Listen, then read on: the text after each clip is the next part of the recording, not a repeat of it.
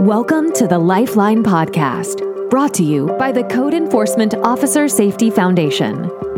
Whether you are a code enforcement officer, building inspector, or any other type of inspector, this Officer Safety Podcast is for you. Our hosts and guests will discuss officer safety, training, equipment, and the foundation. Now, here is your host, Justin Edson.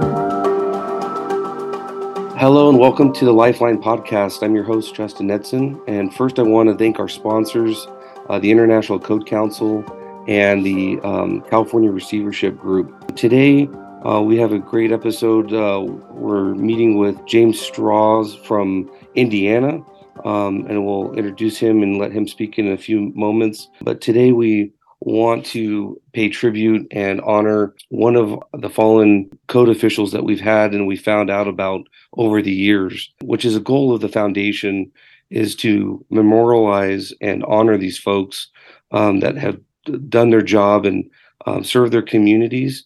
And, and, we don't want their memories to to go away. So luckily today um, we have james with us to talk about earl who was a, a building inspector that uh, unfortunately was taken too soon from us. And um, I wanted to start off by asking um, James if you could just tell our listeners a little bit about yourself, uh, who you are, what you do. I understand your retirement is actually coming up very soon, um, but if you could just share a little bit about who you are. Sure. My name is Jim Strauss, and I'm the current building commissioner for the city of Wabash, Indiana. Over my 45 year career, I have served on five different fire departments. I have served for two EMS providers, and I served 30 years at the Indiana State Fire Marshal's office as a deputy state fire marshal, and I achieved the rank of assistant chief inspector. I have had 45 years of service, and I will be retiring at the end of April of this year. Looking back over my career, and, and I'm glad that we get to talk about Earl Bowman today because that was probably one of the worst days that I've had in the 45 years that I've been a government employee. Thank you, thank you, Jim. And I and I can't agree more that really we we want to highlight who these amazing people are that served our communities.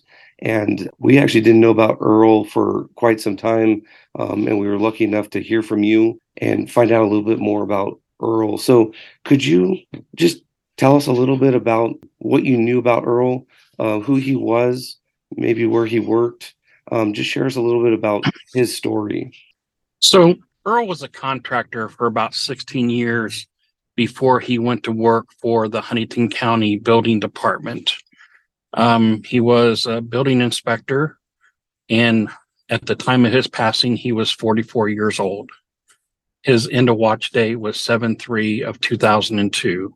Earl was an acquaintance because at the time of his passing, I was a state fire marshal and I had the Huntington, Wabash, and Miami area. So I, I spoke to Earl a few times and um, I, I, didn't really get to know him as well as I wish I could have. But um, I can tell you this Earl was a he was a family man. He was a loving husband to his wife Mary. He was a loving father to his children. He had two sons, Jason and Jeff he had a stepson named Logan and had two stepdaughters, Mariah and um, Hannah. And he left behind one sister named Joni. Um, on the day of his passing, Earl was probably like the rest of us. It was the last day we had to work before our long holiday weekend. You know, we were planning to have stuff going on with our families that weekend. And by the end of that day, um, all of his hopes and dreams were crushed when he was taken from us. Earl had gone to work that day and he was just going out to an inspection site to do what we call a footer inspection, which basically means he was just inspecting a hole in the ground. Um, the person who took Earl's life was high on meth at the time um, he was at the construction site because he was the son of the general contractor and he was waiting for the inspector.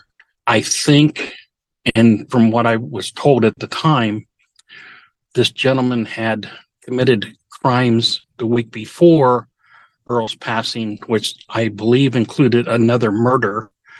And when Earl walked toward him that morning with a radio in hand and a badge on his belt, uh, it's believed that this gentleman thought he wasn't the building inspector, but a police officer coming to arrest him.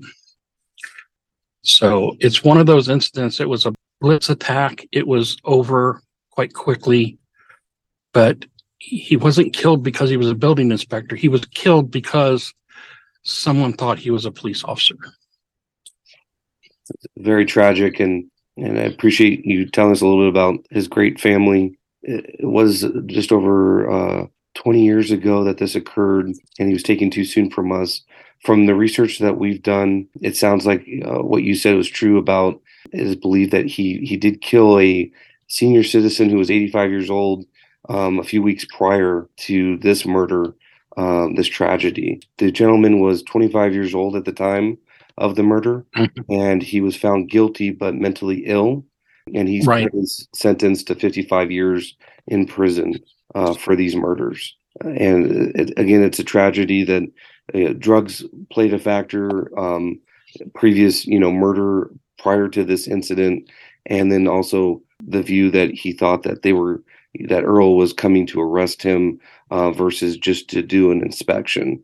Um, all that played right. into this tragedy that we lost Earl. It, it was a very sad day, and um, it's it's unfortunate that all those things played a, a factor in losing Earl. You know, people our age, um, you know, we, we remember stuff that happened on a specific day. Mm-hmm. You know, for me, it was, you know, the assassination of JFK, uh, Robert Kennedy, Martin Luther King, uh, 9 11, and, and the day that Earl passed away. It just happened to be my daughter's seventh birthday. And my my wife had got word that an inspector was attacked in Huntington County. I was serving in Huntington County that day. And 20 some odd years ago, cell phone coverage wasn't as good as what it is today. So my wife tried to get a hold of me. Um, I was late getting home. Uh, she thought the worst. And, you know, when I got home and told her what exactly happened, I mean, I still remember that day. And we we got together with the building commissioner for Huntington County and uh, the inspectors association and we did a memorial resolution for him. We took it to the family at the viewing and his wife was very appreciative that we took the time to honor her husband. And um, i explained to her the day when i handed her the, the plaque that it's it's kind of like with fire service everybody in fire service says it's a brotherhood mm-hmm. Um, if you're a government employee and if you're in any type of code enforcement, we feel the same way about each other. Um, I, I, have the honor right now of being the president of the Indiana Association of Building Officials, and I have continued the tradition. Um, it took me a while to get the association to understand that we need to honor him with an annual award called the um, Early Bowman Memorial Award for Meritorious Service. We have been giving it out for the past seven years. And the first recipient of that award was Shad Paul from Huntington. And he was the one that took Earl's position after Earl was taken from us. Wow. I, I, I have to commend you, um, you and the association for uh, honoring him, creating an award uh, so that, you know, we do not forget his his memory um, that's something that we do with our foundation, uh, with the Joe Robinson Award. Um, it's important that we do not forget our friends. And I agree with you completely that this is a brotherhood, that we're, we're all in this together. We deal with some difficult times, difficult situations, but because of that, we support each other and we want to, to, to be there for each other.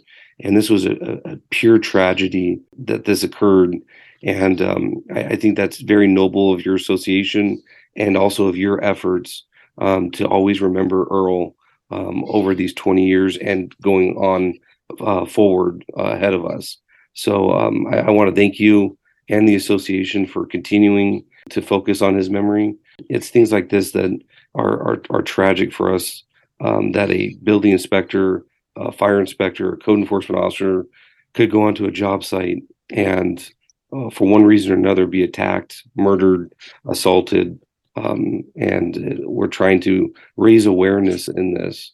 So I, I thank you for your your help um, sharing the story. Is there anything else that you'd like to add um, about Earl or or the the situation that led up to that?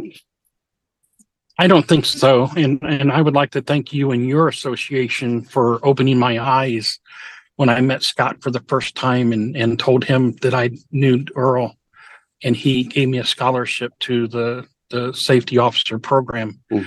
Um, it, it, was an eye opener for me, and and there were some things that I always thought that I was ever vigilant about my surroundings, mm-hmm. and then by taking the classes, and I would recommend these classes to anybody who's listening, because it gives you a different way of looking at things.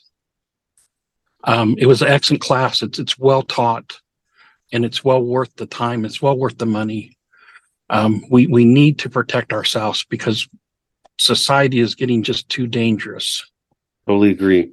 I appreciate that, Jim, and um, we really value our partnership with your association and um, your guys' support um, because it's not just a code enforcement issue; it's building inspectors, fire inspectors that um, we regulate life safety codes to keep communities safe and um, we need to protect each other and, and stay safe. So uh, we we value the partnership with your organization and um, remembering Earl's story is is a very big deal to us.